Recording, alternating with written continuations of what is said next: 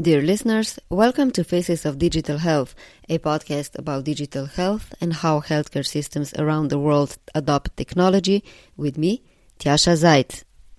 I'm currently working on a special project, a documentary about medication related patient safety. The movie premiere will take place on June 29th. I encourage you to go to the link in the show notes to get more information. This online premiere will be a two part event. First, we will see the movie, and then we will have an expert panel discussion with representatives from the digital health and healthcare IT space, pharma, pharmacists from the hospitals, and more. So don't miss the event. And instead of a long podcast episode today, you will now hear the movie's trailer adapted for audio. You can find the link to the video trailer in the show notes.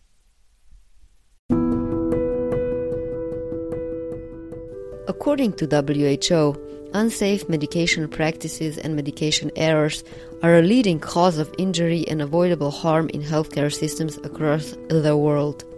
Globally, the cost associated with medication errors has been estimated at 42 billion American dollars annually. Errors can occur at different stages of the medication use process. In the UK, for example, according to BMJ Quality and Safety, more than 237 million medication errors are made every year in England, the avoidable consequence of which cost the NHS upwards of 98 million British pounds and more than 1,700 lives every year. I must add that 3 out of 4 of those 237 million medication errors are minor. David Cliff has been living with diabetes for over 20 years. He's known in the US as the Diabetic Investor, which is also the name of the newsletter he's been publishing for over two decades. While he personally luckily doesn't have an experience related to medication errors, this is what he says based on the discussion with the healthcare stakeholders. You know, I, I talk to uh, you know people who are you know endocrinologists or diabetes researchers who are based in a hospital system, and everybody has a horror story.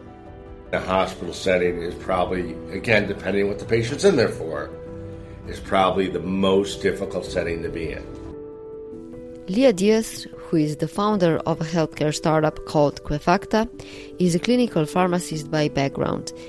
In the past, she worked as the clinical safety pharmacist at the Perth Children's Hospital.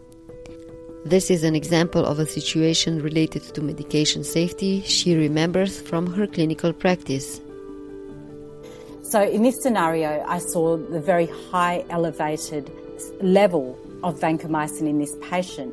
And this IV, this particularly IV antibiotic, can create um, kidney complications if it exists in a very high dose in the body. So basically, the idea was that that dose should have been withheld that day, and now the patient had an extremely high level of this drug in their body and was starting to get kidney complications as a result of it. I think it was after a weekend as well where we didn't have clinical staff um, looking at that every day, and you know, you have a reduced clinical staff on as well, particularly pharmacists in that scenario. When it comes to factors affecting how medications cause harm, staff allocation can affect clinical safety. Dr. David Bates, professor of health policy and management at Harvard Chan School of Public Health, warns that a lot of treatments today happen outside the hospital. We used to admit people to the hospital all the time if they were going to get uh, intensive uh, chemotherapy.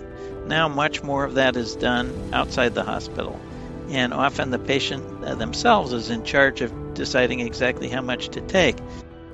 Some solutions are addressing medication safety at the point of prescribing, others at the point of dispensing, third ones at the point of administration.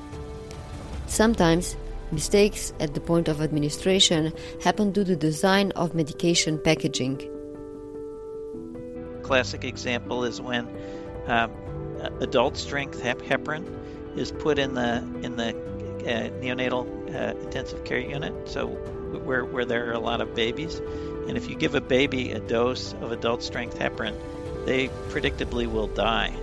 Um, there was one uh, hospital in Ohio in which which that happened, three babies died before they figured out what was going on. Uh, finally, when the third baby died, they, they realized that that there there was uh, there was concentrated heparin that was being given to these uh, to these uh, children. And the, the, you know an issue there is that the vials look very similar. So just looking at the vial, you, you wouldn't necessarily notice anything. Even if even if um, somebody follows, let's say, the protocol to the letter, doesn't mean there's not going to be an issue. This was the first trailer for the movie called Overdose How Can We Prevent Medication Errors? More trailers will be published in the upcoming weeks. So if you find this topic intriguing and want to hear a little bit about the challenges in the clinical setting affecting medication management, or see what kind of technologies have so far been designed to prevent errors, do join the premiere of the movie on June 29th. Again, find the link in the show notes and stay tuned.